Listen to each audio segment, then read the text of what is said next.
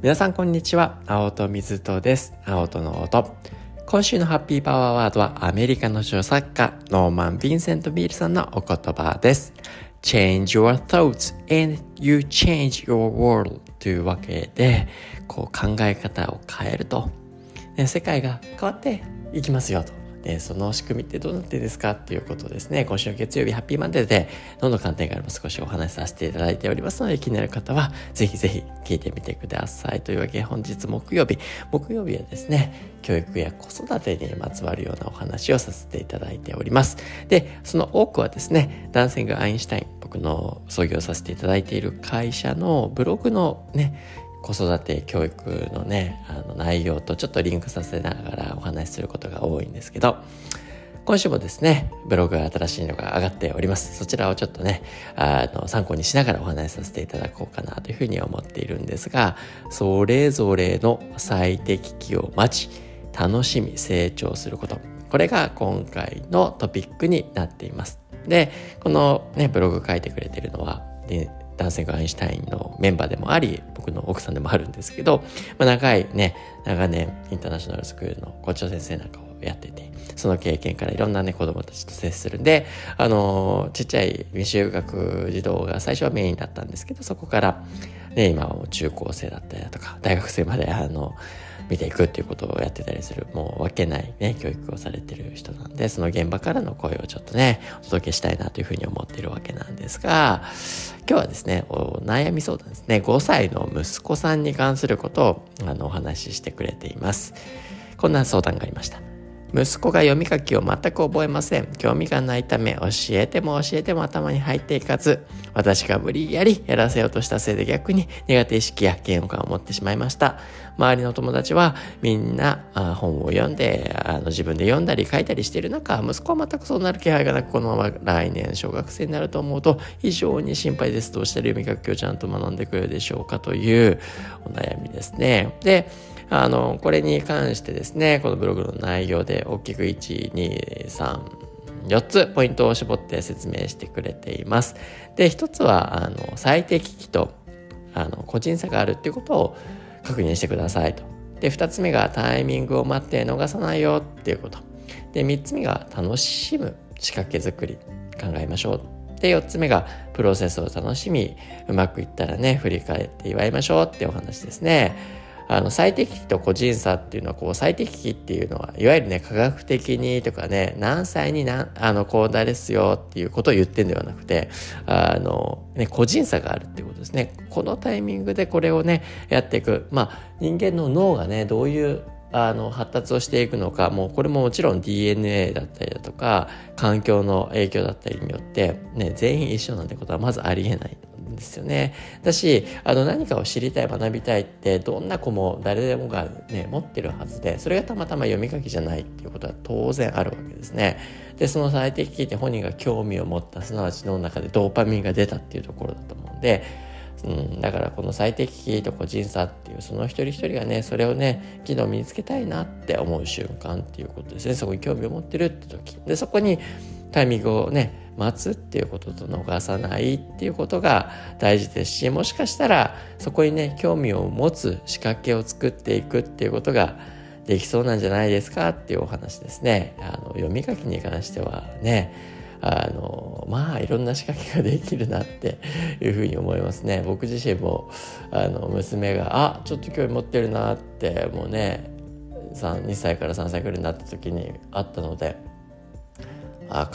のブログの記事にも書いてあるんですけど、カルタ作ろうと思ってけどカルタって市販のものをね、やるんじゃないですよね。その娘が興味があったり、よく知ってたり、そういった馴染みのある、もうすでに記憶にあるものとコネクトしていくっていう、そもそも見たこともない、ね、知らないっていうもので、ね、ひらがなとかね、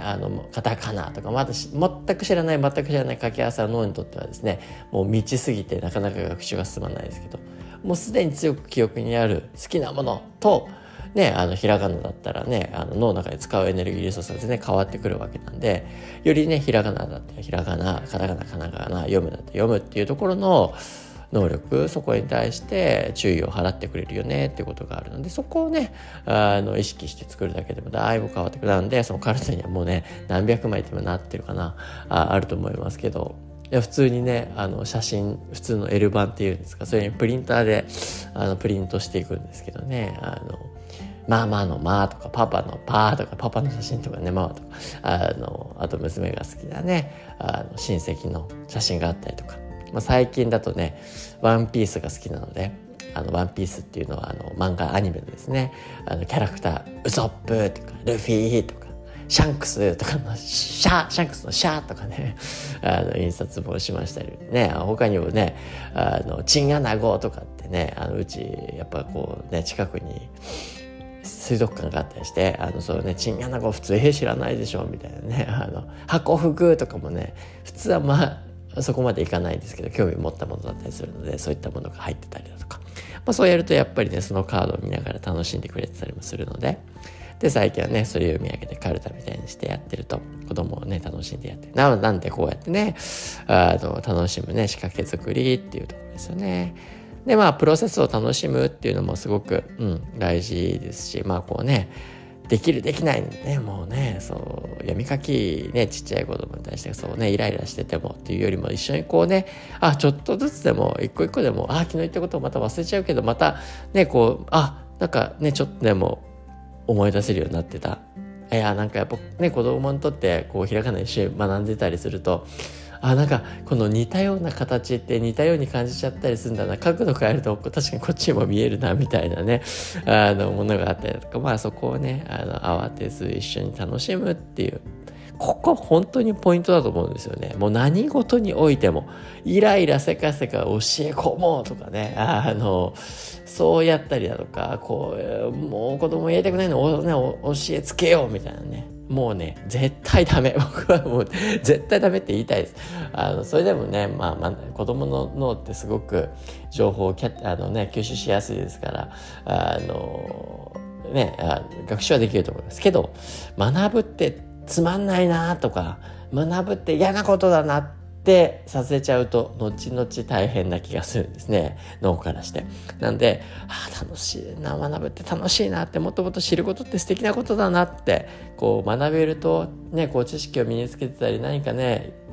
トライすること自体が自分が豊かになっていくことなんだ、そんな風にね学んでほしいなって思ったらですね、やっぱりこの一緒に身につけていくプロセスを楽しむ力っていうのがすごく大事なのかなと。でなんでこうやってもそうやるっていうのは難しいかもしれないですけど、少しそのことを意識するだけで変わっていくんじゃないかなっていう風に思うわけですね。であとはやっぱりこう全体を通して僕自身が考えることとしては、ね、こう親であったりだとか見守る人たちっていうのが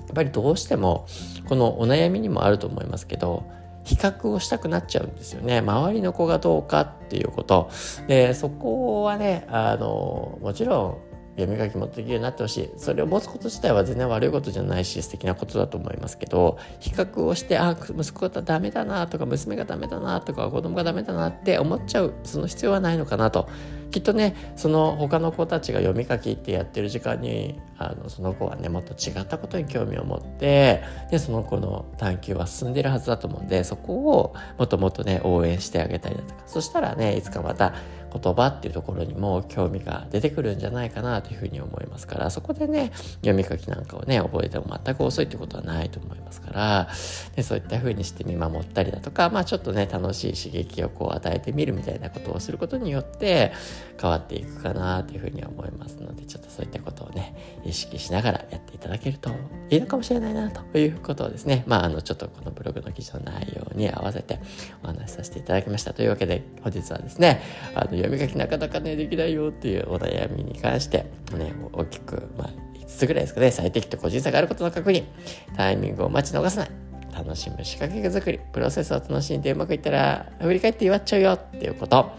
で、プラスしてねあんまり比較、ね、しないでその子の良さをねこうね一緒に向き合って楽しんであげるってことが重要かな、そんなお話をさせていただきました。というわけで明日は金曜日、ハッピーフライデーでございます。皆様からのハッピーハッピーハッピーエピソードをお待ちしておりますので、ぜひぜひいっぱいね今週もお寄せいただけたらなというふうに思います。というわけでまた明日お会いしましょう。青との音でした。